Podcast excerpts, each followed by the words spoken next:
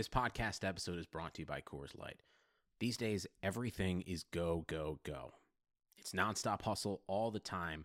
Work, friends, family expect you to be on 24 7.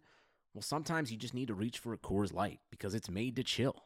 Coors Light is cold lagered, cold filtered, and cold packaged. It's as crisp and refreshing as the Colorado Rockies. It is literally made to chill. Coors Light is the one I choose when I need to unwind. So when you want to hit reset, reach for the beer that's made to chill. Get Coors Light in the new look delivered straight to your door with Drizzly or Instacart. Celebrate responsibly. Coors Brewing Company, Golden, Colorado.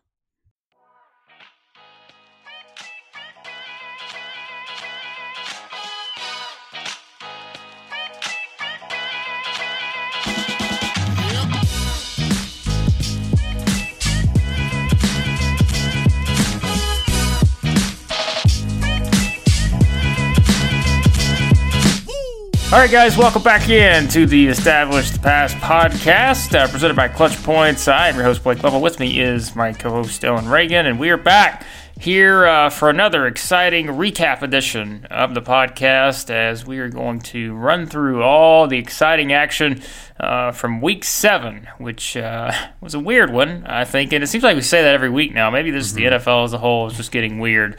Uh, but it was uh, a weird one because, uh, as always, it just kind of shows you I guess in the, the parity in this league because uh, there are some things you just feel like are sure things, and there are others um, that you kind of don't really know about, and everything just sort of flips upside down. And really, I guess we could probably go back to uh, the Thursday night game because it seemed like the, the NFL and certainly the Kansas City Chiefs world sort of flipped a bit there as well.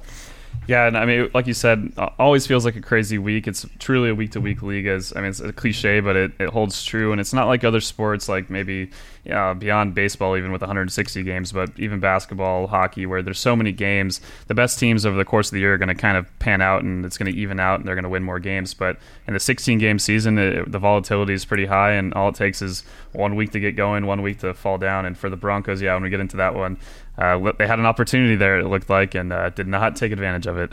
No, let's go there because uh, the Broncos were a team that we felt like were starting to maybe sort of gain a little momentum, and uh, they they had their chances because, uh, as we all know, Patrick Mahomes uh, gets hurt early in that game.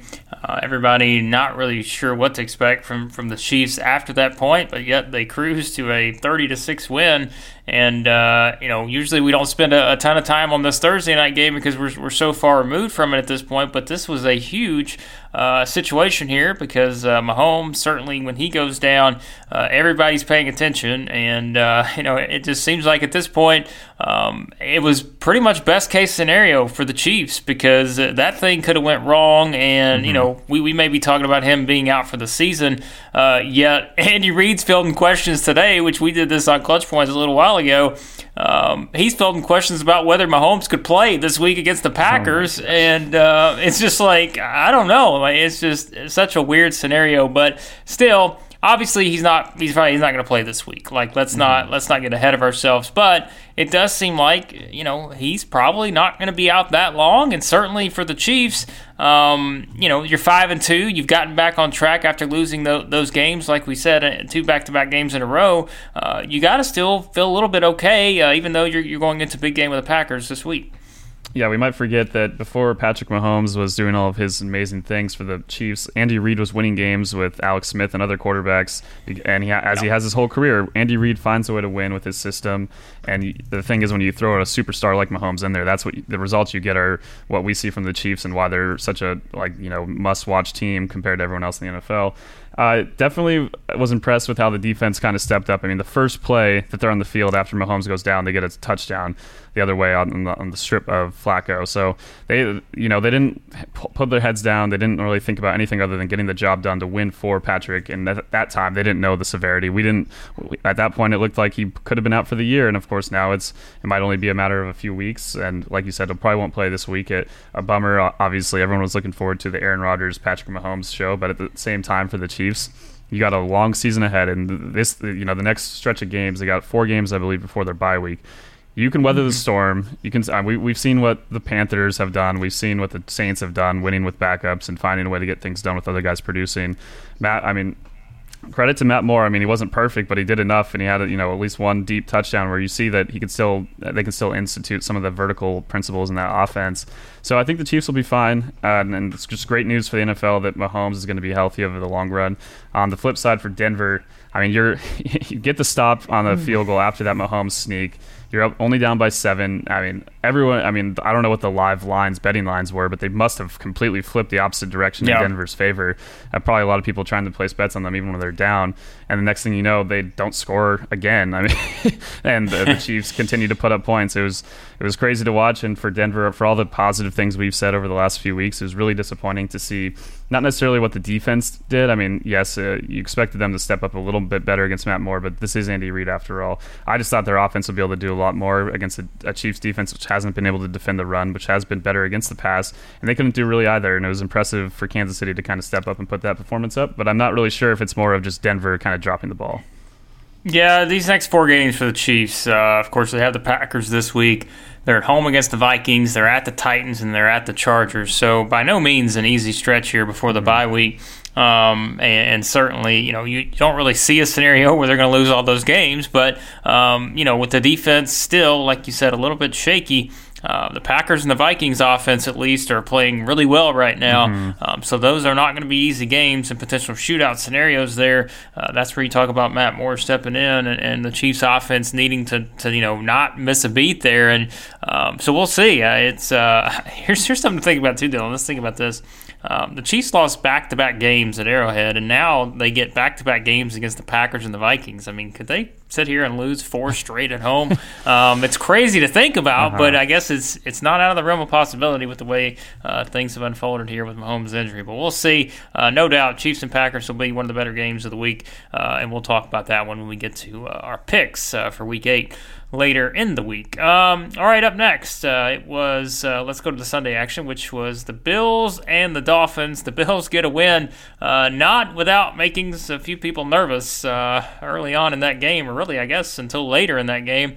Uh, the Bills won 31 to 21, but it was a, pretty much a close game the entire way. The Dolphins got off to a, a good start and uh, seemed to, you know, really be in good shape to have a chance to pull off the the surprise win. Uh, but uh, once again, it was the Dolphins coming up short. Uh, I guess. I guess still. I mean, they're getting better. That we could at least say that. Ryan Fitzpatrick uh, working his magic against all the different teams that uh, he's played for in the past. So I guess we we can give them that. Um, but for the Dolphins, I almost think that that their fans are sitting there saying, "Well."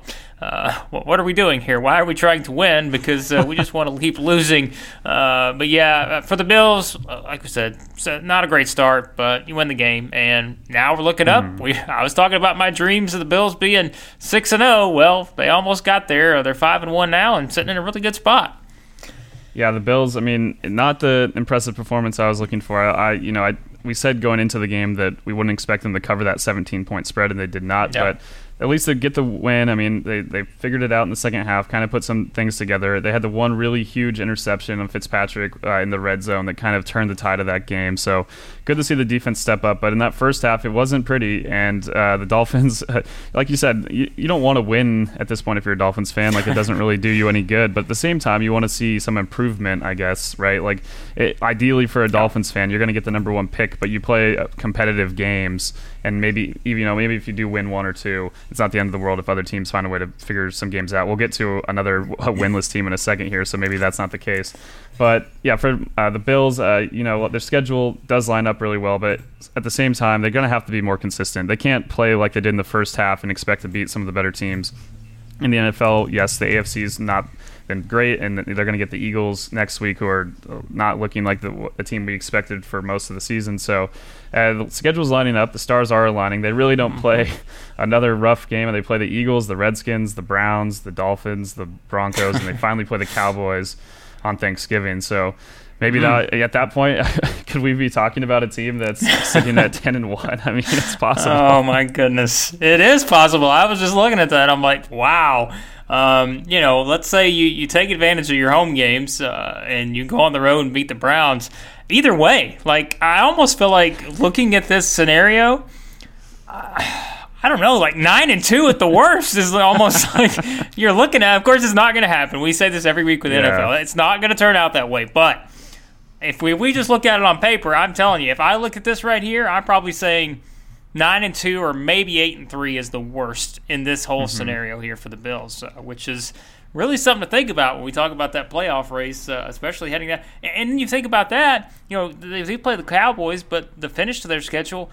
I mean, Two of their final four games are against the Steelers and the Jets, which are two winnable games too. There probably probably gonna be tough to beat the Ravens and the Patriots, but Yeah. yeah, I mean, it's the, the Bills have a great schedule. We, like we said earlier in the year, schedule is everything uh, to a certain extent, I guess. But uh, it is for the Bills, and they are sitting in a really good spot here uh, as they move forward and get an Eagles team that is really struggling, and we'll get to that uh, here in a bit. Uh, speaking of struggling, you, you brought it up. Uh, the Bengals still are winless as well as the Jags go in and get the victory uh, there, 27 to 17 wasn't a pretty win for the Jags, um, but like we say with the Dolphins, uh, I don't. You're just not going to have pretty games when, when the Bengals are involved. Uh, and if there is something we got right, uh, we sure didn't get it right with the Atlanta Falcons, which we'll get to here in a bit as well. Um, but I think we did get right saying the Dolphins and the Bengals are probably going to be the two worst teams in the NFL, and we said that before the season started. Uh, and the Bengals here, just I mean, I don't know that they are what they are at this point. And um, you know, it was Leonard Fournette had a big game. Uh, the Jags' passing attack wasn't really great, but uh, I mean, the Bengals just don't. They just don't have enough right now to be able to do anything on defense. Uh, their offense, Joe Mixon just isn't involved anywhere to the point to where he was in the past. Um, you know, they're, they're not using him maybe as much in the passing game or anything like that. I don't know. I guess for the Bengals, the only highlight is Alex Erickson comes out of nowhere for all the fantasy people who started Alex Erickson. um, he had eight receptions for 137 yards. Yeah, that was the one positive, I guess, like you said. But for Cincinnati, as we talk about every week, it starts with their offensive line. They couldn't run the ball at all. They 20 carries for 33 yards. Mixon, yeah, this is partially because of a couple big losses, but he had 10 carries for a total of two yards. It's it was not pretty. It hasn't been pretty all year. They haven't been able to get the running game going at all, and they're one of the worst rushing teams. And on the flip side, they can't defend the run. Gardner Minshew was not having a good game. Was not putting together the magical plays like we saw in Denver earlier in the year. But on the on the flip side, Leonard Fournette, who I believe is leading the NFL in rushing, and they also have the leading receiver in the NFL in DJ Chark at the moment. So this re- this Jaguar team has some uh, fantasy stars, and you know even when they can't get the passing game going, they're going to be able to run the ball. And obviously they're one of the better run defenses, and that that boded quite well against Cincinnati because Andy Dalton, I, you know, for a guy that at certain times in his career has looked solid, has looked above replacement level. Uh, just a rough game where he, he made some throws that did not make sense. Did not, it, it was it was brutal, and I don't know if that's a psychological toll of playing with this offensive line this entire year. It could be, but at the same time, I, there's teams that I think that are in better uh, situations on a whole roster wise that need a quarterback that might be looking at him because this it's looked like the end of the line might be here in Cincinnati, and a team that just like the Dolphins at this point, it's time to just kind of look forward to the future, and uh, you're probably gonna have to find a new quarterback pretty soon. Nervous weekend for Dolphins fans, especially because they were trying to win a game and Tua got hurt. Um, Now, Bengals fans, they're just nervous not because they were winning the game, but because Tua got hurt. So it's like everyone um, is all eyes are on Tua in Miami and Cincinnati because, uh, uh, yeah, it's just not, not not a good situation there, and, and they've got a lot to to fix uh, here and sort of revamp that roster uh, moving forward because uh, we kind of see it's just hey, like we said, week 16, baby, load it up, get your get you another buy another TV just for this game so you can watch this game alongside your favorite team or whatever because the Dolphins and the Bengals are going to meet, and uh, I don't think it's out of the realm of possibility to say that they could both be winless going into that game. Honest truth, Yep. I don't think it's out of the realm of possibility. So uh, that could be one to circle on your calendar. So we'll see. Um, all right, this game was a little bit better, and it featured uh, some better teams here in this next one, and that was the Vikings getting a big uh, road win over the Lions, uh, 42 to 30. I will say this: for all the the, the craziness we gave Kirk Cousins several weeks ago, uh, I think I did kind of say if there is a turning point, it could be this sort of stretch of the schedule and what they've played here in recent weeks. And sure enough, uh, we're, we're seeing that because Kirk Cousins has really stepped up and played really well. Uh, this offense has really started to flow, and, and maybe you, you thank the Giants for that because it all got started with the Giants. Then you had the game against the Eagles, now against the Lions. I mean, Kirk Cousins has has been fantastic. Of course, the Adam Thielen injury seems like it's a little bit more serious than they initially expected. And, and I was, mm-hmm. you know, reading earlier, uh, it seems like he's more of like a could be back week to week kind of thing instead of a day to day thing at this point. Um, so that's a little concerning for sure. Moving forward, probably won't matter this week because they're playing the Redskins. Uh, but Kirk Cousins, what can you say? Just a, a, huge, another huge game. You have Dalvin Cook doing mm-hmm. his thing. Uh, just man, there's a lot to like here if you're the Vikings because they're they're starting to answer some of the questions we had about them. Yeah, over the last three weeks, I think this is probably the most uh, impressive performance by Cousins. The other two, I didn't expect those secondaries to really be able to compete with him. I know, I know the Eagles, you know, I thought they'd be able to uh, win in a shootout possibly, but that was not the case, obviously. And then this game, uh, this is a Detroit Lions defense, which has been pretty good against the pass. And we, if you watch the Monday night game against the Packers, there was a lot of throws that Aaron Rodgers had to make right on the money. They were not giving up anything easy. And in this game, it, it was similar at certain points, and there were just dimes being thrown by Kirk Cousins left and right. It was, if you're a Vikings yeah. fan, you couldn't be more encouraged, and you, you got to hope that over the course of the year, he's able to keep that kind of play up obviously it's in a dome. It's a road game, but it's in a dome, and it's a little different than when we've seen him play in in the elements like in Chicago and Seattle in the past and different things like that. So we'll see over the course of the year. But for the Vikings, the de- uh, you know, I, I, did before the game when I picked the Lions to win this. I talked a lot about how the Vikings defense has struggled against better offenses, and again in this game, the Lions. I mean, Stafford had another big day. They're able to move the ball. They couldn't. They ran for a decent average, but they were focused on going through the air, and for the most part, were playing quite well. This was just a shootout and the Vikings were able to figure it out and win. Over the course of the year, I still have you know concerns about the Vikings defense against better offenses and how the, these kind of games just seem to happen. I, going back to you think about the NFC title game when they almost made the Super Bowl and Nick Foles went off for four touchdowns in almost the first half at least there was at least three and those kind of things are uh, they're susceptible to. They're a great defense, but we've seen them against these better offenses not put up big numbers. But it won't matter if Kirk Cousins plays like this. All everything is going to start and end with him at the same time. If he plays well, they're going to be in great shape. If he doesn't, this team's going to struggle. So uh, they got a good stretch, like you said. They got the Redskins coming up. Then they get the Chiefs, and potentially uh, uh, works out well for them not having to face Mahomes yeah. if he's still out. So, uh, th- stars are kind of aligning for the Vikings. They're you know one of the more dangerous teams in the NFC. And if you look at the NFC playoff picture at this point, it's it's still early, but we're almost halfway through the year, and I think the Vikings are the sixth seed. That's a pretty scary six seed if you're going to go into the playoffs at this point. No one's going to want to face the Vikings uh, when they're playing like this. Yeah, and with all due respect to Reggie Jackson, I mean Kirk Cousins, Mr. October here because he is uh, 68 for 90, uh, 976 yards, 10 touchdowns, only one interception.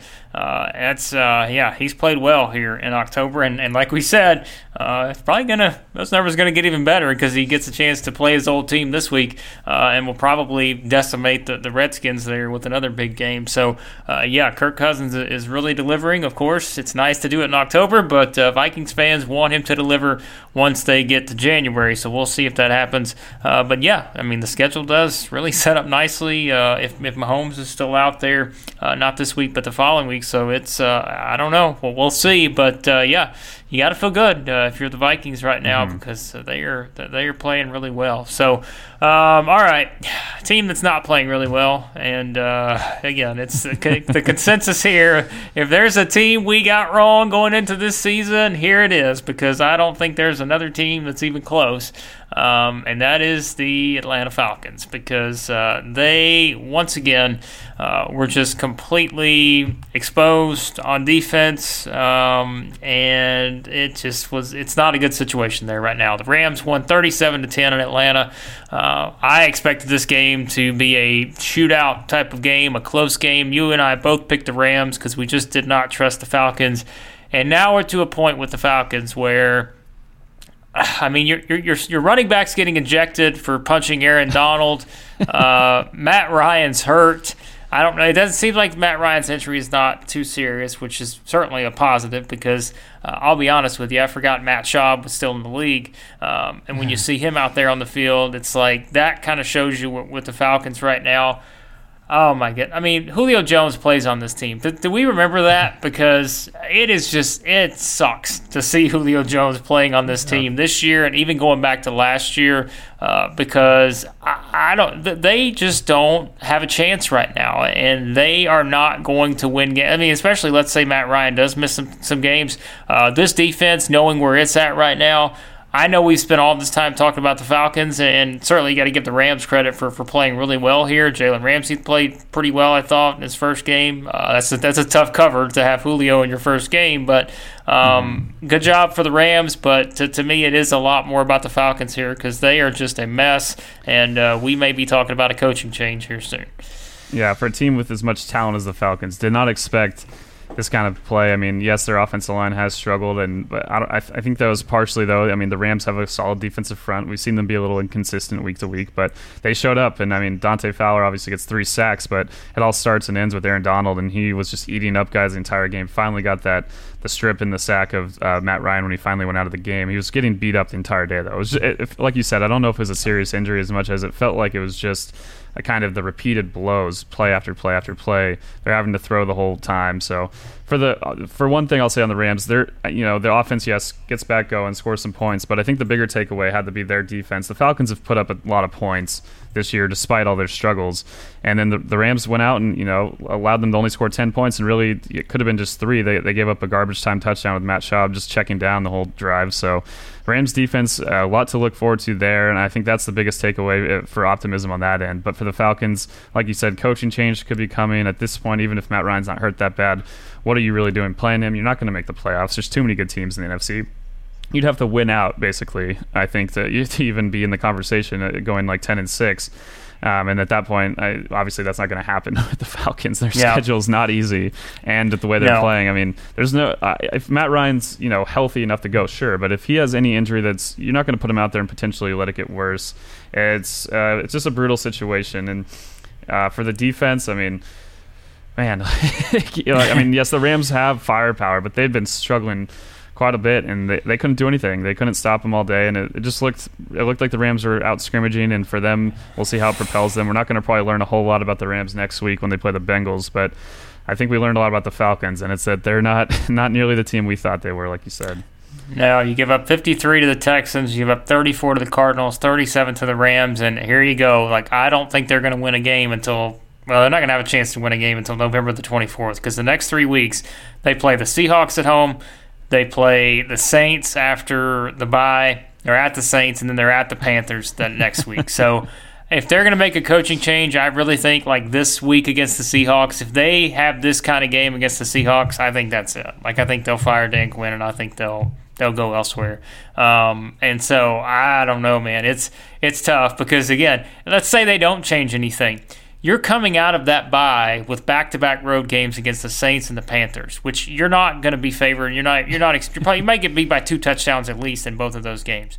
So yeah, it's a tough spot for, for the Falcons, and it's so crazy to think about, Dillon, because we, I mean, just think it hasn't been that long since they had a 28 to 3 lead in the yep. Super Bowl.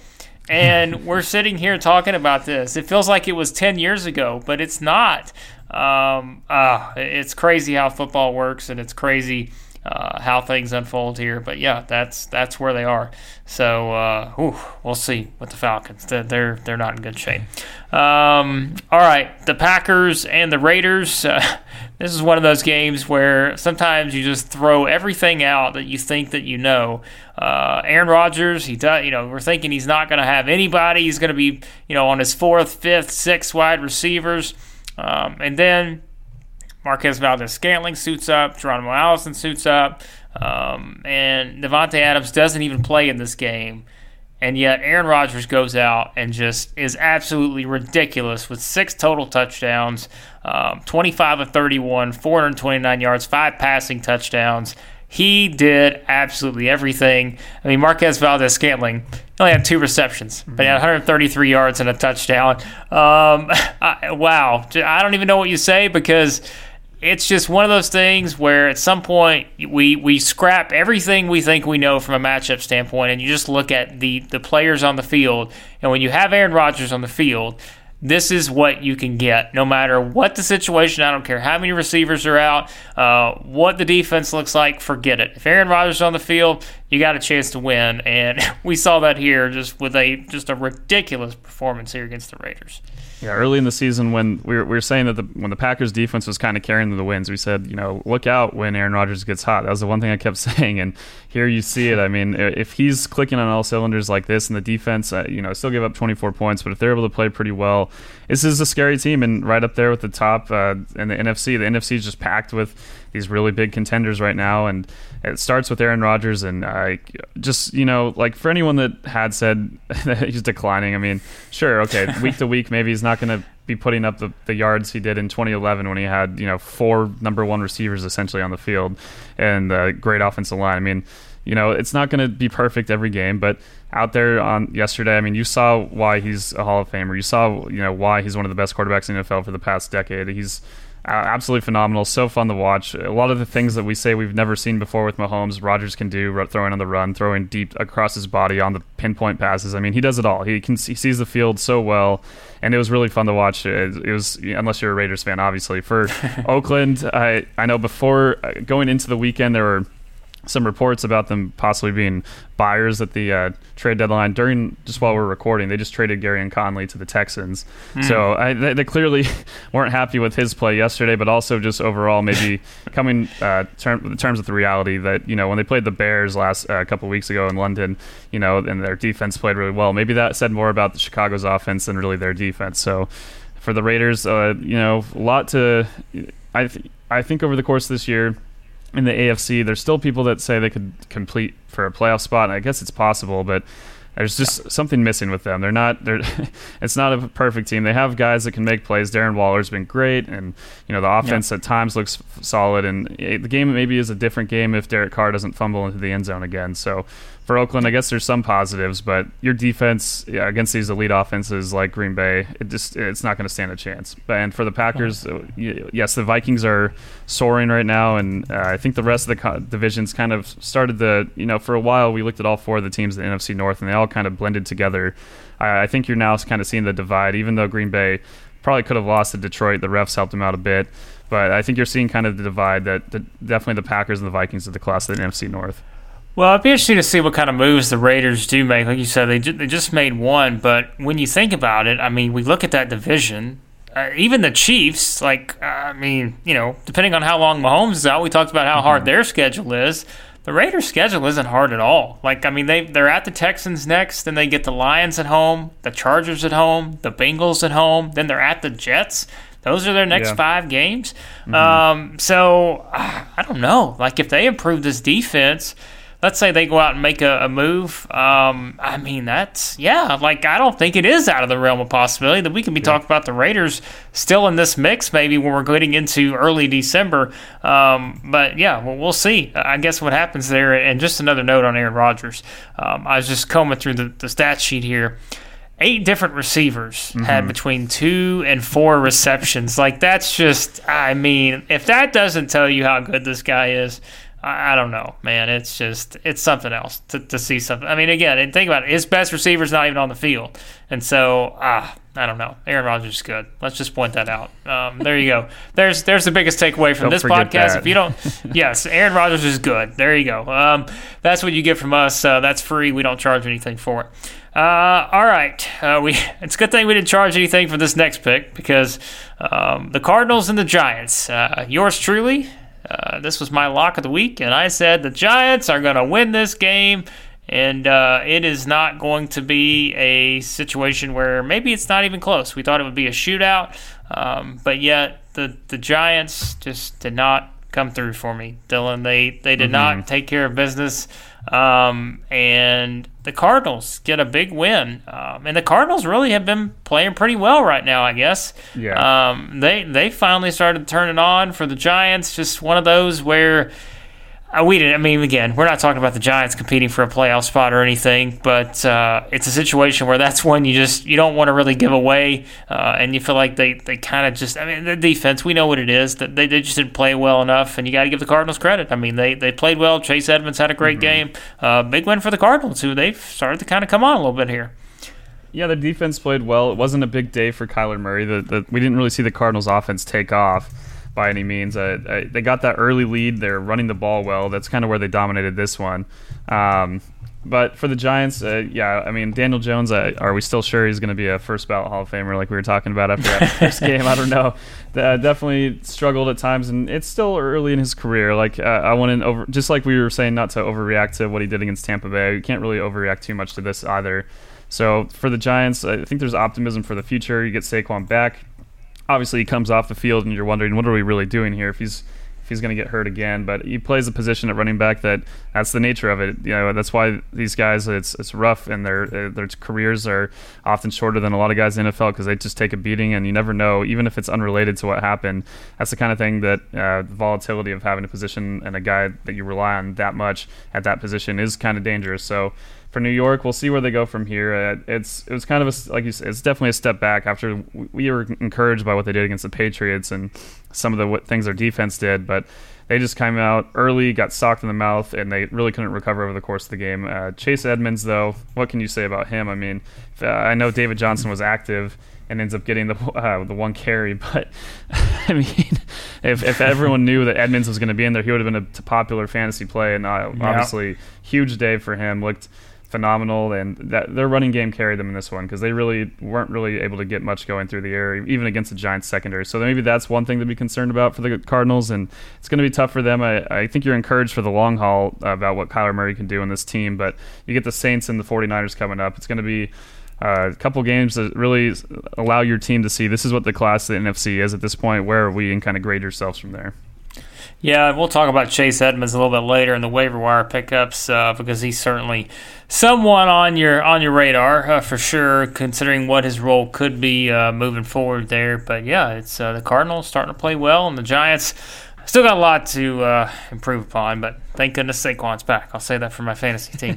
thank goodness. Um, it's it's been nice to have you back, my friend. Um, all right, to another game, and this was uh, one where well, well, what can we say? We both got this one wrong too. Um, it was the Texans and the Colts. Uh, the Colts get uh, a, a, situation here where you know they were coming off of a, a bye. They had that loss to, to the Raiders, and we didn't really know what to expect from this team, I guess. Mm-hmm. Um, but, you know, here they are now with really a big win. I mean, the, the Texans were a team that had some momentum. Um, and the Colts, once again, Jacoby Brissett just kind of flying under the radar. It still, it seems like, uh, plays really well here uh, against the Texans team, like we know, uh, who's had some problems with the secondary. Maybe the, the trade they just made, they're, they're trying to do something. Yeah. Um, but the, the, Colts get a big win here, and uh, I feel a little bit better about picking the Colts to win this division because yes, um, it's yeah, it's it's one where it, certainly it's pretty wide open there, probably between these two teams. Although we'll talk about the mm-hmm. Titans here in a minute. Um, Um, but that's that's a big win for the Colts, just knowing how well the Texans have been playing. Absolutely huge win for them. I mean, if they lose this game, you're going to be down by a game and a half. Instead, they now have that half game lead and the game up on Houston. And for Indianapolis, like you said, going into these past two games, like we didn't have too many expectations after the Raider game. It kind of looked like they're coming back down to reality, and you know maybe it wasn't going to all be as magical with Frank Reich and the whole great team that we talked about that they built around, even with Andrew Luck retiring.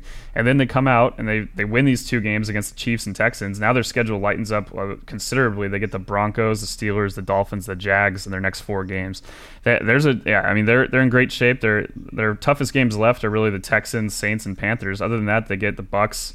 Uh, they get the Titans and the Jags again. Uh, so I mean, the schedule's lining up. I would feel great if I were you about that pick. and in this game, uh, their I mean, their defense at times uh, kind of bended and didn't break. I mean, obviously they they got a huge break with that one play where Deshaun Watson got they called that he was uh, you know had his forward progress or whatever had been stopped by the defense. He was still spun away and threw what what should have been a touchdown for Houston. That was a pretty big blow. They end up just uh, settling for a field goal on that drive. But for Indianapolis, I mean, you're encouraged by what this whole the course of this team has been able to do. And for Jacoby Brissett, I mean, he looked incredible. This was, I mean, yes, Houston's defense. We've talked about how at times they've struggled, but Jacoby Brissett probably had one of his best games of the year. You know, going for over 300 yards, four touchdowns, a rating of 126.7. He looked amazing out there. They weren't able to run the ball, and it didn't matter and that's something that I would have been surprised about early in the year. I I thought once uh, they uh, once Andrew Luck retired, this team was going to have to be pretty balanced to be successful. I still, as we talked about, still felt optimistic about the overall roster construction here. And while the defense is still maybe not finding its full swing of things, I think over the course of the year they'll, they'll continue to improve, and that will help if, Brissett plays like this, their passing games be able to look like this. Indianapolis should be in the playoff conversation. There, this uh, again, an AFC that's open, this uh, division race that's wide open. Even if they don't win this division, I, I, don't see a reason that the Colts, with their remaining schedule, won't be one of the, the six teams in the playoffs in the AFC. Zach Pascal, fire him up on your fantasy squad. Six receptions, 106 yards, two touchdowns.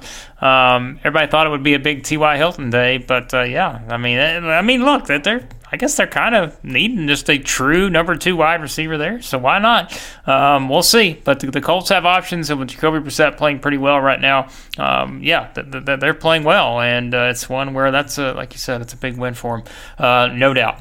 All right, next game, 49ers beat the Redskins nine to nothing. All right, Ooh. let's move on to the next one. Um, I, I, mean, well, again, what, what more do you say with? This is the, this is a football game right here because the weather is just absolutely awful.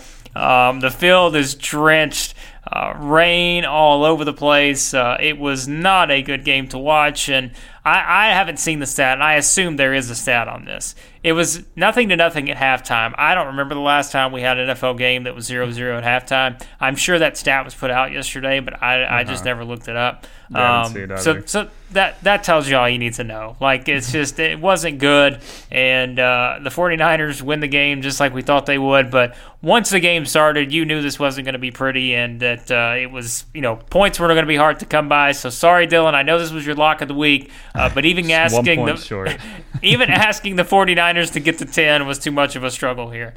Yeah, I thought they'd find the end zone at least once. I mean, the Redskins, even with the elements, the Redskins defense has been pretty brutal this year. And uh, I mean, the 49ers defense, not surprised they put up a donut on the scoreboard, especially with the elements. This is that, that's the one thing about this team as we talked about the last couple of weeks. We saw especially against the rams this defense is going to carry them because while they're able to run the ball in, in certain spurts against certain teams their passing game yeah, yes the elements are one thing but jimmy garoppolo this year he's at eight touchdowns and eight interceptions hasn't I mean, take this game out even just overall hasn't looked amazing by any means. So uh, th- this team's going to be carried by their defense and that defensive line is absolutely frightening. And then as uh, the reason I thought they'd you know win this game by more than ten points, it did play out in a certain way that I thought. I thought maybe they get a defensive touchdown because that offensive line had no chance all day. They, they couldn't protect Keenum to save their lives. Only ends up throwing the ball 12 times because they knew they couldn't protect him. I mean, even in a game where they're losing, they're just going to continue to run and run and run because they knew that was the only way they're going to be able to at least serve some semblance of, uh, a, uh, you know, keeping the 49ers from just pinning their ears back and coming after him. So for San Francisco, I don't know how much we learned from this game except for that their defense, as we've known for the last few weeks now, is elite. The offense, though, if they're going to, I think, you know, win, uh, get into a bye potentially, and potentially make their way through the NFC playoffs, their offense is going to have to do a little bit more. Uh, I don't doubt that they'll be able to though with Kyle Shanahan because uh, this game I don't think you're going to really show too much of uh, what you have in your arsenal when you're facing a Redskins team. You're confident you're going to beat regardless. Well, for the NFL Game Pass subscribers, the the good news is that you get to save two hours of time this week because, uh, or whatever, uh, ninety minutes because uh, you do not have to go back and watch this game because trust me, you did not miss anything at all. Um, so save your time. This was uh, this was not pretty. Um, all right, this is the game we we've been waiting for. Like, I mean, let's just be real. Anybody listen to this podcast, you all know. Um, we've been waiting for this one. We were so this excited pod- to talk about. This is what our podcast is all about. this is our brand right here because the Titans and the Chargers. Uh, we said going in that this was one of those games where we had no idea what to expect. Um, and sure enough, like Dillon, it was perfect. Like it was the perfect scenario, I think, for this game because mm-hmm. it ended in just the dumbest way possible. Um, just exactly what we expected for, from this kind of game between these two teams. It looked like no one wanted to win this game, um, but yet you got it right. I got it wrong. Um, the Titans get the win, and I, I mean, I don't know. Again I don't, you know, good job. The Titans get the win. They needed to win that game because they had been really struggling, and you got to give the defense credit. Um, they come up w- with those stops, and it was huge. I mean, certainly, it's just a, a, huge thing to get those kind of stops in that scenario late in the game. Uh, Jeffery Simmons played his first snaps of the year, and quite frankly, looked really good. Um, so I think the Titans have to be excited about that. Uh, but for the Chargers, man, I all this excitement about getting Melvin Gordon back and it's going to change everything and um, how they're going to be this or that and you know you, you have a chance inside whatever the whatever yard line to win the game multiple mm-hmm. times and you can't do it and now you're sitting here at two and five you have all these injuries that are piling up um, I think it was someone I can't remember on their offensive line today is maybe yeah. out for the season um, and so I don't know. Like, where do the Chargers go from here? Because they are two and five, and and even like we said, in an AFC where we've seen injuries kind of impact some of these teams, and there's maybe no one really feeling like they're running away with everything at this point. Um, it's still not a good place to be. yeah, Forrest Lamp, yeah, the starting guard out for yes, the season with a bro- broken ankle. I mean, their offensive line's been beat up, and you have that. It's just it, it's it's it's like every year. It's uh, I feel like I'm just watching the same story play out to uh, years past before they moved to Los Angeles, where uh, they start. It looks like everything's aligned, and then they have just a series of injuries to key spots, and then guys underperforming too. I, I mean, even for the Chargers, that was I saw a couple tweets like this. Even for the Chargers, this was a new low. This is a team that just last week lost to a third string quarterback with their whole stadium full of Steeler fans, and yet they somehow found a way to get even worse than that by by having this game get like gift wrapped at literally at the end. I mean, you have it on the one yard line. You have three chances and can't punch it in, and the Titans are not sure what to do. They're calling. It was just chaos. The Titans aren't sure if they should call timeouts to avoid the 10 second runoffs the Chargers going to have because of the reviews that kept happening. It was, it was kind of, it was, it was comedy to watch. I mean, uh, if you're a Charger or Titan fans, I'm sure it was not, but it was, it was just, it was kind of hilarious to watch everything play out. And it was like, of course, when it finally uh, you see the play happen and you watch the replay, it's like it's going to be, it's a clear recovery. It's going to be ball game. And the, the, you know, the review took a while, but ended up being exactly that. So for Tennessee, I mean you didn't really get your running game going as well. But Tannehill, I mean, uh, for everything we said about Mariota, at least he looked better than Mariota has this season at, at points. Yep. I mean, we'll see over the course of the year if he can keep that up. But he did enough, and uh, both him and Philip Rivers going over 300 yards is just great for this game, given all the other things that happened. The Chargers, uh, I mean, it starts with that offensive line. We talked about all the injuries; they could not run the ball. Melvin Gordon didn't do anything. Uh, they need. To, I think they got to use Austin Ekeler more in the passing game because once they put him in and when they're losing late, they, they made their comeback. I mean, it was it looked like the Titans were going to run away with this one. The Chargers get that late touchdown before the final possession to even make it this close. So uh, for Los Angeles, I guess there's some optimism in that end, I guess. But at the same time, you know, Keenan Allen doesn't have a huge week. Mike Williams still isn't the guy you you want him to be, and Philip Rivers still isn't consistently making the throws he needs to. There's so many passes that you know, for all the the, the ones that he did hit, there are other ones where it's like, man, those are throws you got to make. Uh, I mean, this is Philip Rivers. This isn't. We're not talking about Mitch Trubisky. We'll get to him in a second here, but uh, yeah, I mean, those are throws he has to make, and he just wasn't doing it. Uh, the defense still doesn't look pretty, so uh, I, I, don't really really know what you think if you're a Chargers fan at this point. Where where do you go from here? Uh, I'm not really positive. It's not like you, you, can't. You're not tanking. You have too many talented players, but then you're also you're, you're at this point you're not a playoff team. You're not even close to one. Well, I'll tell you where they're going, and it's a great segue because they're going to Chicago to play the Bears uh, oh. this week. And, and you want to talk about another, like, that's back to back games of two teams that are just flat out. I mean, what? We don't know what to get. I don't know. Like, there you go. I'm already excited to make our picks for that one. Like, I'm already ready. Let's just go ahead and record that episode. Just like Chargers Titans this week. It's the same thing. it's two. the same game. That's exactly what it is. Uh, but yes, we'll get to that one uh, once we get to our picks later in the week. But you can already tell. We're very excited uh, for that one. Uh, but yes, like I said, that is a good segue into the Saints and the Bears because uh, what a just complete and utter. Um, it was uh, 36 to 25. Please, if you didn't watch this game, do not let that score deceive you. It was not that close. Um, the Saints completely controlled this game.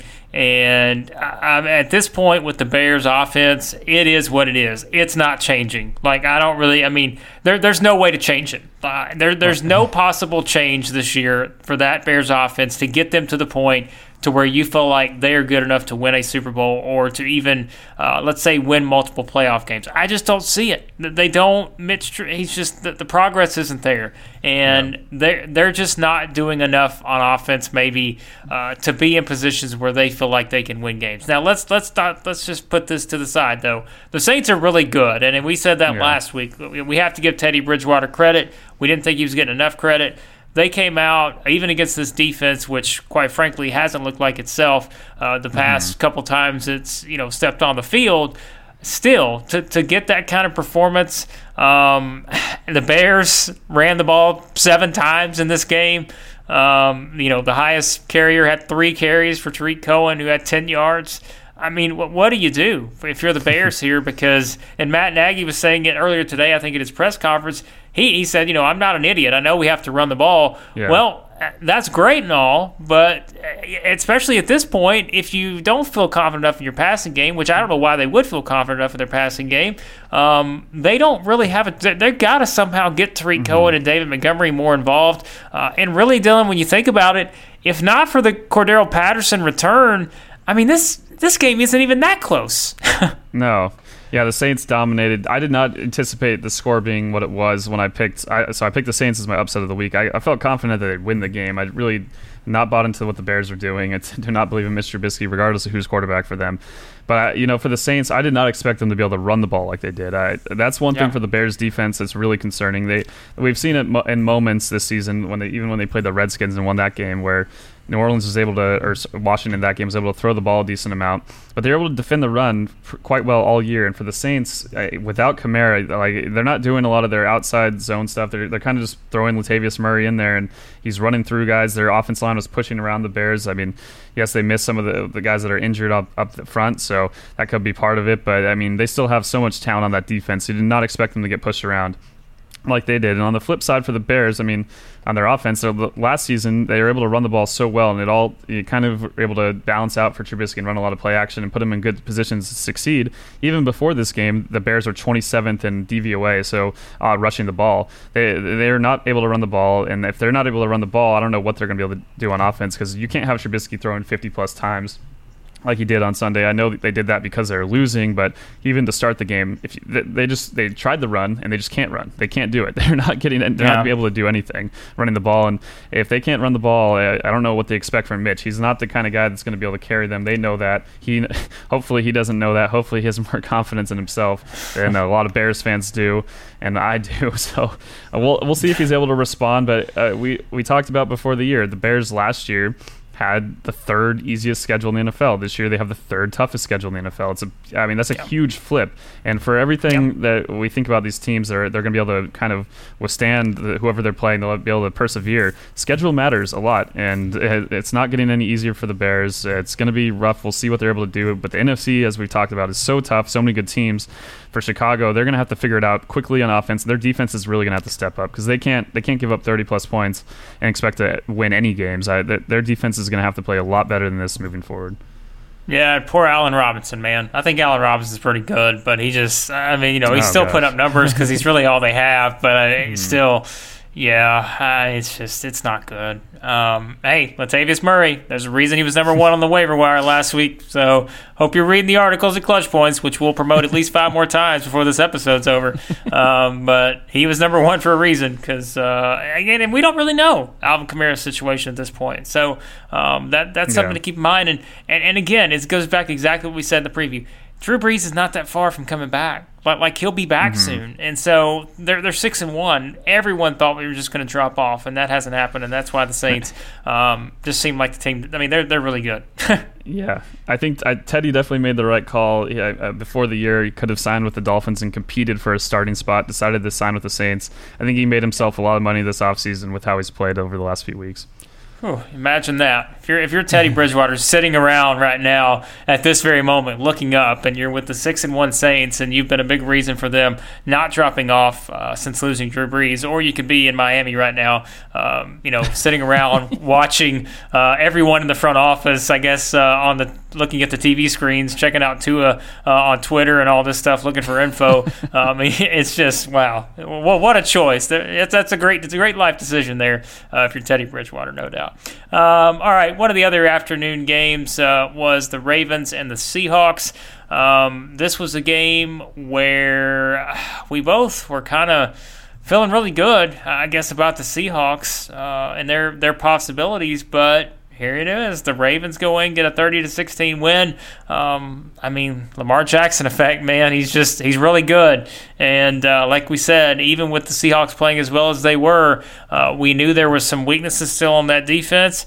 And uh, Lamar Jackson's just a he's just such a unique player that you mm-hmm. can game plan as many hours during the week as you can. It's just you never know what you have to do to stop him. And again, I mean, he went nine for 20 for 143 yards, but it's what he did on the ground that made yeah. the big difference, and that's why he's so tough to prepare for. And certainly, um, getting the the interception, um, your boy Marcus Peters gets the interception return for a touchdown. Still helping uh, the Rams was, out.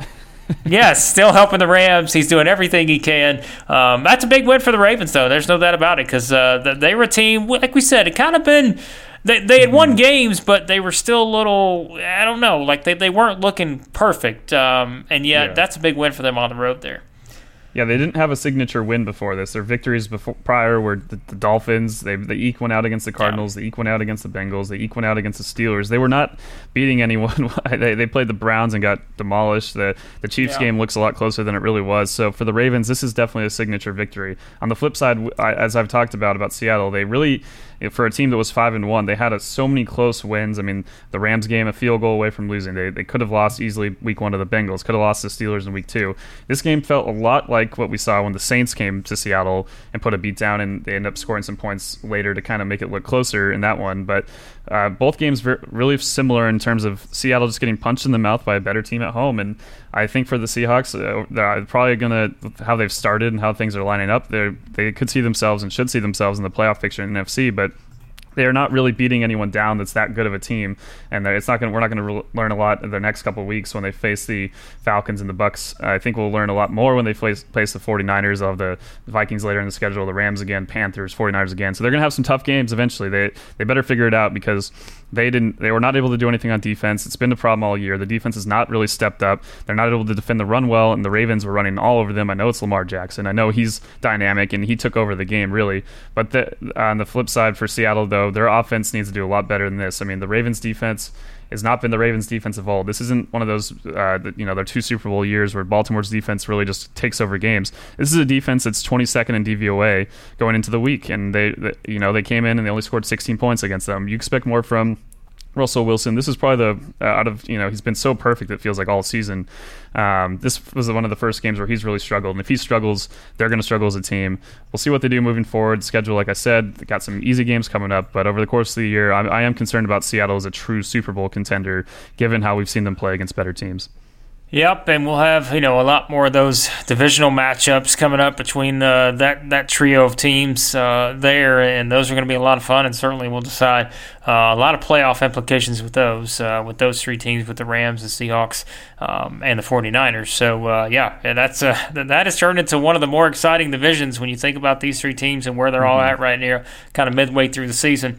Um, so we'll see what happens there with the Seahawks here moving forward. Big win for the Ravens, though, no doubt about it. All right, we wrap up with the Sunday night game. Uh, speaking of big wins, uh, the Cowboys with a huge win, 37 to 10. And if you've been listening to my picks, uh, I don't think I've gotten one right since the, the Reagan administration here.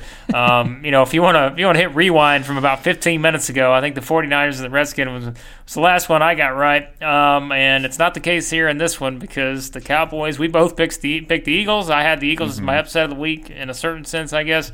Uh, that did not happen because the Cowboys controlled this game from start to finish. And uh, Dillon, your Super Bowl Eagles here, um, oh, they're they're, they're in a bad way right now at three and four. And it's not just the record because again, three and four, I guess you know, in the grand scheme of things, it's not great in that division or not great in that conference. Like we said earlier, if you're looking at the Vikings as a potential six seed right now, um, the, the Eagles have a lot of ground to make up, but really, it's just their long term possibilities with this defense just is not good enough to, to win a Super Bowl right now. No, absolutely not. I mean, the defense is a huge problem, uh, but in this one, I'm really surprised by their offense too. I mean, to only yep. put up 10 points against a Dallas defense that really has been you know right in the middle of the pack. They they have great players, uh, a few positions, but overall, this isn't a team that strikes fear into mo- uh, on defensively into most uh, their opponents. So for Philadelphia to come out there, I know there's some little throws here that they miss, and then you have turnovers untimely and stuff like that. So for Philadelphia, I mean, if their offense can't score a lot of points, they're in big trouble. And at this point, they don't they, they don't look like they're going to figure it out quickly. I, I mean, uh, this one too on their on their end, they were the second team in the NFL in defending the run, and they go in and the Cowboys ran right through them. I mean, if they can't defend the run, the, the, Eagles defense can't do anything. I mean, that's their only strength right now was doing that, and if they can't do that, if they can't generate a pass rush, they're in big trouble. And uh, for Philadelphia, no matter what, if the offense figures it out, no matter if their offensive line responds, I know they've had injuries and banged up in a lot of different areas, but for Philadelphia, it's not going to matter regardless because that defense is a huge problem. Uh, the pass defense, we we've already know,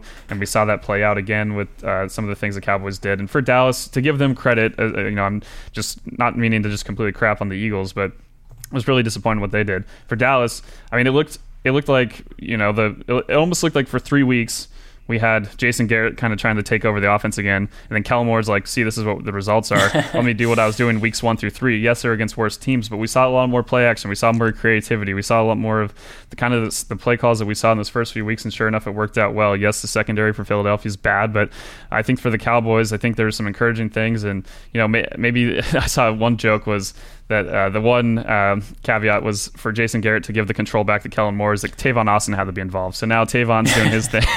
so yeah, we'll see what the Cowboys do. Uh, this is kind of a swing game, like we said, for both of these teams to really uh, see who's going to take control of this division. And unlike a lot of the NFC, this is a division where you, you might not need to win too many games to win it. It's going to be a a, gru- a, grueling battle the rest of the way. Dallas does get the Giants next. You'd think they'd be able to win that one, but they have some tough games in their schedule. So we'll, we'll see what happens for both these teams. Yeah, next up for the Eagles, they're at the Bills uh, this week, and then uh, they've got the Bears at home, the Patriots at home, and then the Seahawks at home. Um, so that's mm-hmm. uh, yeah, it's it's a big stretch, and we already said it was going to be for this team, um, especially you know losing uh, like they did against the Vikings. We said no matter what happened, it's still a big stretch of games here for them, and, and to lose again, um, that Bills game is pretty important because uh, yeah, yep. they, they need to defend. It won't be easy because that defense is really good, and so uh, yeah, well we'll see, but that's uh, it's all of a sudden become a pretty big game there for the Eagles. All right, so that wraps up uh, our rewind there uh, for this week. Uh, if you want our thoughts on the Monday night game between the Patriots and the Jets. You can go back in our last episode and listen to that. Uh, we both picked the Patriots. You don't have to spend a lot of time on them. We'll just give it away. We'll spoil it here. Um, so uh, there you go on that. Now, as always, we'll jump into uh, our waiver wire pickups for the week for all you fantasy football uh, fanatics. And uh, this is one of the weeks, probably if you're a fantasy football player that could have drove you crazy. Dillon and I were laughing before we came on. Uh, both of us in different leagues are are going to win our matchups, and yet we're going to be scoring probably about 40 points less than we usually score each week. Uh, just one of those weird weeks where you have guys mm-hmm. like Marvin Jones. We were talking about Zach Pascal. There, there's all different guys uh, who had big performances that probably weren't in a lot of starting lineups uh, for people. Um, but this week, you know, there are some some pretty big pickups because we've kind of reached reached that point where it's week eight. Uh, the Ravens and the Cowboys are both on byes this week. Uh, that's a lot of players in there you could be using when you think about it. Lamar Jackson, Mark Ingram, uh, certainly mm-hmm. the, the, Cowboys trio with Dak, Amari, Zeke. that's a lot of guys that you may need to kind of fill spots for. And Dillon, as always, will start at the quarterback position here. Uh, these are two I've had on the, the waiver wire, you know, article for several weeks, probably at some point throughout this season, and certainly last week. I was talking up my boy Kirk Cousins and saying you got to pick him up because his stretch of games is just certainly outstanding. We talked about him a little earlier. He's come through. Now he gets the Redskins, gets a, you know a great schedule here for the next several weeks, and also have Matthew Stafford on here because Cousins gets the Redskins, Stafford gets the Giants. Um, those, those are no brainers to me if mm-hmm. you're looking for two guys and you need to plug in this week. Yeah, I mean Cousins and Stafford. We've seen them now against better defenses. I mean, uh, in that game, really, like I was saying, the, the Lions' pass defense has been solid, and the Vikings are, you know, as even I said, they struggle against better offenses, have been solid too. So that game, you saw two QBs go off against two defenses that usually are pretty pretty solid defending the pass. If you don't have, I mean, in our league, they're both owned, but we're in a deeper league. If you if these guys are available, you need to jump on them now. They're probably doing better than your starter. Depends on who he is. If his name's not Aaron Rodgers or Lamar Jackson, there's a good chance. So, yeah, um, yeah obviously both these guys for Cousins, they're like I said earlier in the podcast, really encouraged by what he's been able to do especially this past game, finally playing a team that really didn't have, or finally had a better secondary. And for Stafford, he's been doing it all year against better secondaries. He, even though they weren't able to pull that one out against the Packers, that secondary is up there in the top 10 in the NFL, and he was had another great game. So both these guys, fantastic options. I wish they were available in our work league because I could use one of them on my bench for sure. Well, I was just thinking I may actually plug in Kirk Cousins this week against the Redskins, but then I was like, well, wait a second, I have Deshaun Watson and he gets the Raiders, and so it's like, eh, it's tough. It's a tough call, but I'm probably gonna have to stick with Deshaun there. Win-win um, there. yeah, so it's a, it's a tough call. So I think if if the Vikings and Redskins were playing on Sunday instead of Thursday, I'd probably honestly think about making that switch. But mm-hmm. those these Thursday night games are weird, as we know. Yep. Um, so I don't know. I don't know that I would go there. But yes, if you're someone who needs to go there, Kirk Cousins is an option. Uh, both of those guys under 50% owned in ESPN leagues. Uh, moving on to running backs, kind of thin there at running back uh, this week, but there are some options to consider. Uh, Chase Edmonds is, to me, the obvious number one. I mean, mm-hmm. we, we kind of know, again, not knowing David Johnson's situation. And I will add, I know there are going to be people who are going to be tempted to go out and grab Jay Ajayi because apparently he's working out for the Cardinals. So is Spencer Ware. Um, I, am just not going there yet. Like I, I, just don't. I'm not willing to take that chance yet. I guess if you need that, if if you're someone who's like I need some depth, um, you're thinking about the possibility. Sure, go out and consider picking up a Ajayi, but until he signs with somewhere, I'm not even considering yeah. him at this point. Uh, Chase Edmonds clearly can do what it takes to, to handle the workload, whether that's in a running capacity or a passing capacity. Um, so I would say certainly the top one. And the other guy I have on here is Ty Johnson with the Lions because we saw mm-hmm. on Johnson with his injury situation you know, I mean, Ty Johnson's probably going to be used both in the running game and the passing game. Uh, yep. Not knowing that, and that's what we say every time we record this episode on Monday. The injury situations we don't really know fully yet, um, so this may change by the time the article is posted on Tuesday morning.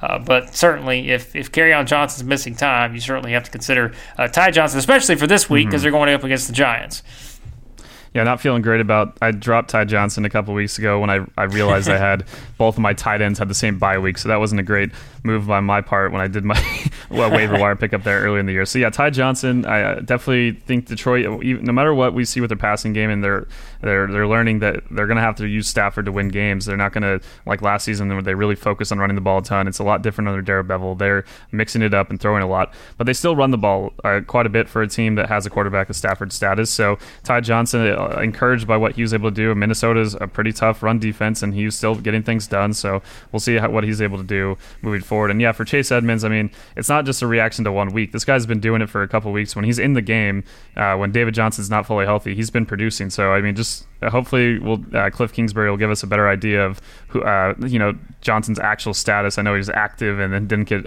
uh, you know, had one snap or how many snaps he had. So uh, hopefully, there'll be a little more clarity moving forward. Because if you have Chase Edmonds, you got to play him as long as he's a starting back for Arizona. This is a team that. Uh, especially against uh, we saw in their last game, they, they, have some tougher opponents coming up. But I still think you know having an RB one on waivers of his status is not a guy you can really pass up at this point. No, not at all. He's, uh, I mean, at this point, he's probably my number one on this list. I don't. There's probably not mm-hmm. much of a doubt about that. Um, yeah, he, he's he's the number one guy. Go get him. Uh, he's uh, he's a great pickup. Um, all right, going to the wide receivers. there, there's a lot of them on here, and I probably could have made this an entire list of wide receivers because, as we know, that's that's just more a more volatile position where you don't know what you're going to get week to week. As we said with with Alex Erickson and, and, Zach Pascal, I'm not running out and getting those guys. And by the way, I'm not getting Corey Davis either. I know what Titans fans are thinking; they're going to get on me. I'm not running out and getting Corey Davis just because he had one big game. Um, I'm not there yet. But uh, there are some guys here, and I'm going to give you four to start off with, Dillon. Then we're going to have one extra one as the wild card, which uh, this should be fun to talk about. Um, all right, four, four in particular here.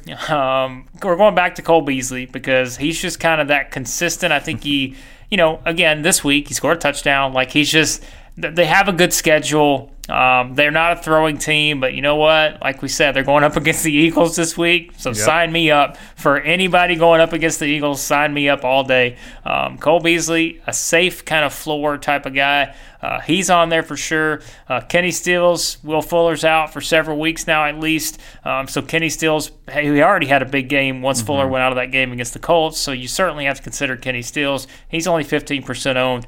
Um, let's see who else. Okay, so I have Mecole Hardman on here. Now we know mm-hmm. that this quarterback situation is certainly going to affect that. But my thinking here is He's 30. He's only 34.4% owned. We've still seen him make plays even with Tyreek Hill back. Now, mm-hmm. there's going to be a lot of people that are going to drop him. And so my thinking is once Mahomes gets back, I still think Mecole Hardman is a perfectly fine option, and he's a part of an offense that you want ever, as much as you can get of him. Maybe not this week, um, but maybe keep him in the back of your mind. He'll be one of the ones that's probably lower on my list, and he might very well be number mm-hmm. 10. Um, but I think it's still worth an option just because of the role he plays. Um, and the other one I have, I'm going away from my boy Preston Williams here. Oh, um, but I'm going to go with DeVante Parker because he has, I mean, again, it's a throwing situation. Uh, him and Fitzpatrick have certainly developed a chemistry here the past yep. couple weeks. Um, so I think knowing, again, it's all about volume for me. Uh, might as well give DeVante Parker a chance just knowing as much as they're going to have to throw the ball in games. Yep, I, I, think he's kind of overtaking that Preston Williams spot in your heart. I mean, he's yeah, he's definitely he definitely has this chemistry. Like we saw some things between Rosen and Preston that were solid, and uh, even though he's dropped a couple big passes when they're uh, when he's still on the field, what we've seen with DeVante Parker, absolutely, I, th- I think that's a great option, especially against the Bills defense that has, as we've talked about, been one of the better ones in the NFL. So there's no reason to think Fitzpatrick and DeVante won't continue to uh, hook up, and DeVante obviously, you know, PPR wise, especially too with all those targets. I think that kind of goes for a few of these guys. Same same thing for Cole Beasley. Uh, as you said, he's more of a safer option maybe than the other ones, uh, like Mecole Hardman. Every like you know week to week, he might have a big game. Another game, he's not going to do too much. So.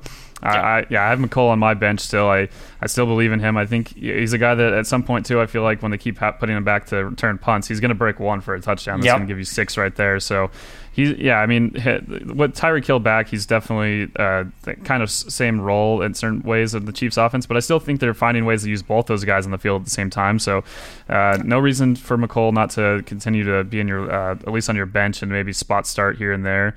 Um, and Kenny Stills, yeah, I mean that's uh, one out of these four that I, I would for sure do if I could. I mean, he's owned in our league, but a guy that uh, obviously has chemistry with Deshaun Watson and uh, Will Fuller. I mean, losing him is a huge loss for them, but I think Kenny Stills can kind of fill in and do a lot of the things that he was able to, and he's uh, obviously going to be a productive. They're going to be a team that's throwing the ball a lot. I mean, unless they're facing Kansas City and determine the run, run, run, Deshaun Watson's going to be the guy that carries his team, and anyone that he's throwing to, you want to have on your team. Well, I'm, I'm going to go back on what I said. We're going to go back to the final wide receiver at the end. So we're going to we're going to save this guy for last. Um, but before we get there, we have one more to talk about, and and this is the obvious one. And I told Dylan he was very surprised by this. He didn't know I did this. I just went under the radar here. I went to the defensive well, and I picked up the Steelers last week before Week Seven started. Um, and everyone knows why because the Steelers are playing the Dolphins this week. Um, mm-hmm. So there you go. They're they're only available. I mean, thirty three point eight percent owned. They're out there. They're available. Um, everybody's going to be running to get them. So if you're not someone that's probably near the top of the, the waiver wire, and uh, you know the other guys uh, don't have great defenses, trust me, they're all going to the Steelers because uh, that is what you do yeah. now. It's the motto. If anybody plays a dog, that's what I did this week in one of my leagues. I got the Bills as quickly as possible. Um, so there you go. The, the Steelers are the choice, and it's not even close. They've, I mean, they have even before you know this past week. I, I, played them in another league that I'm in, and it's because they're racking up so many sacks. I mean, yes, they forced turnovers, yeah. but their defensive line has really found a rhythm. Uh, obviously, the Cincinnati game was one thing, but to go to get five sacks against Baltimore and three picks, I mean, they they were really showing off in that game. They gave up some points, and they're still going to give up points here and there, but they force a lot of turnovers. They get to the quarterback. So those are things that fantasy wise can mitigate giving up yards, points, all that stuff. So uh, great option, especially this week against Miami. But overall, uh, impressed with what that defense has been able to do over the last few weeks. Yeah, probably probably a one week rental here because they, they mm-hmm. played the, the Colts and the Rams after that. Yep. Um, and then they go to Cleveland yeah, you're probably not playing him in any of those scenarios. Um, but yes, for this week, if you need to win this week, if you're in a scenario where yeah, you've had some issues with injuries, like a lot of people have, plug them in, play them. Don't feel, don't even think twice about it um, because they're a, they're certainly a good option. Uh, all right, we wrap up with the uh, the most noteworthy here of this group, and I said this. Yes, you know what? There are probably better options if you need someone to plug in right away do not even consider this next option we're about to talk about. Uh, but because it is NFL rumor season, uh, as it always is at around the, the, trade deadline and anything, the rumors are running wild. And one of those rumors is, of course, Mr. Antonio Brown potentially coming back. Um, Jason La Canfora, I think, you know, put out a report on Sunday saying that there are teams interested. There are teams that are getting antsy. Oh, uh, Antonio Brown is kind of an under the radar. As we know, Dillon, this is one we have to talk about. Again, I'm going to probably put this in the article just for fun, and I'm going to make sure it's clear that this is not one where you say, oh, God, he's going to get picked up this week because he's not going to get picked up this week. But let's say you're someone who has gotten off to a great start um, you have a deep bench. Maybe you have a spot in there where, let's say, maybe you picked up a defense and you're just going to drop them because you know you used them for a week or something, um, and now you have a spot you want to fill.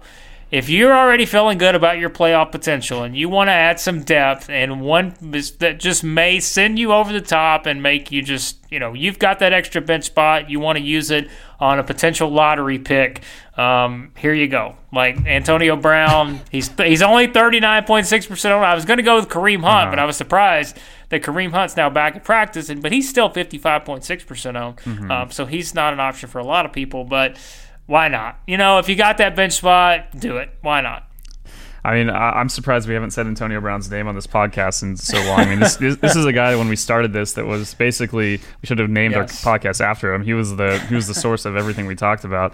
Now it's been weeks and weeks, and he's you know, he's still tweeting, still finding ways, getting in Twitter battles with Eric Weddle and other people. But ah. yeah, I mean, well, I, I think it's it's fun to think about it. In our league, he's still owned. He's still on a bench, so he's they're still holding out hope for that pick to, to kind of pan out. And if we know when he's on the field, he's dynamic, and uh, he's kind of the guy that I think in any situation is still going to be pretty good. I don't think it really matters where he ends up playing uh, too much for his fantasy value to be at least service level. Um, we'll see though. I mean, it, the fact that we're still talking about this, we're halfway through the year is great. I think it's, I have no problem with it. I, I, you know, there was a certain point where it was like day after day, it was uh, Antonio Brown, and maybe it was getting a little annoying. then now, now it's turned to, you know, maybe we missed the guy. Maybe it's, you know, it's been a while. Yep.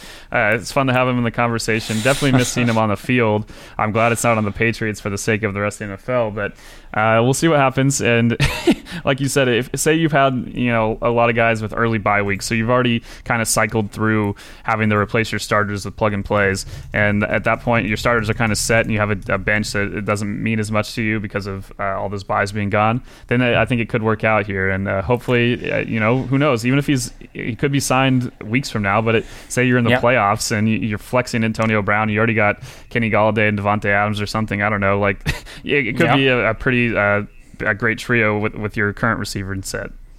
Well, and in most scenarios, let's just be honest. Wherever, the, where I mean, the the, pro, the thing is, he's going to be picked up by somebody that's in the contention. Like if he gets picked up, it's probably going to be a team that is, you know, certainly thinking they're going to make the playoffs.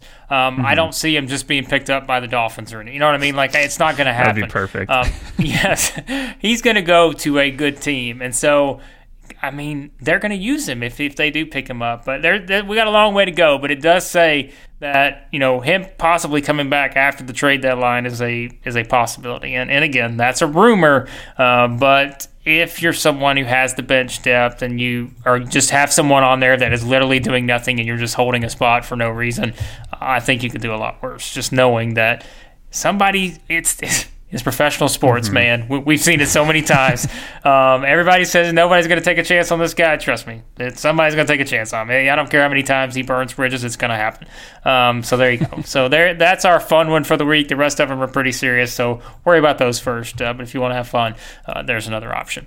Uh, all right, that'll wrap up uh, this episode of the podcast. Uh, next time we'll be back with our uh, our picks for Week Eight yes. of the NFL season, and looks like a great schedule schedule. Should be another fun week. But Dillon, uh, for now, let everybody know where they can find all of our great stuff uh, over at clutchpoints.com. Yeah, subscribe to the Establish the Pass podcast on uh, Apple, on Spotify, SoundCloud, any podcast host, Google Play, uh, where you can find us. We appreciate all the listeners we've had so far, and we'll keep going here. Uh, for all of our NFL content in the ClutchPoints app, under the NFL section, you can follow the games live in the scores section. All of our news and uh, editorials and all our NFL content it can be found there as well. Um, stats, everything you could look for there.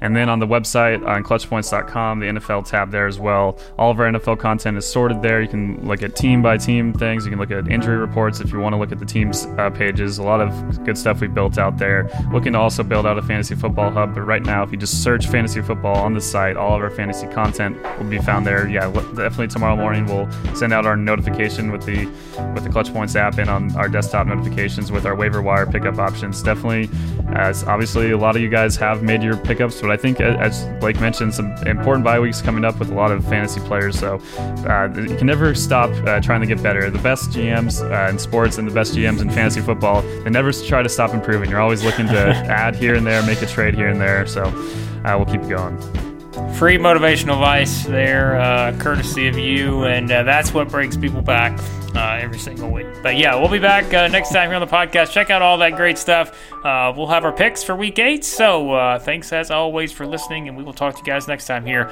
on the Establish the Pass podcast.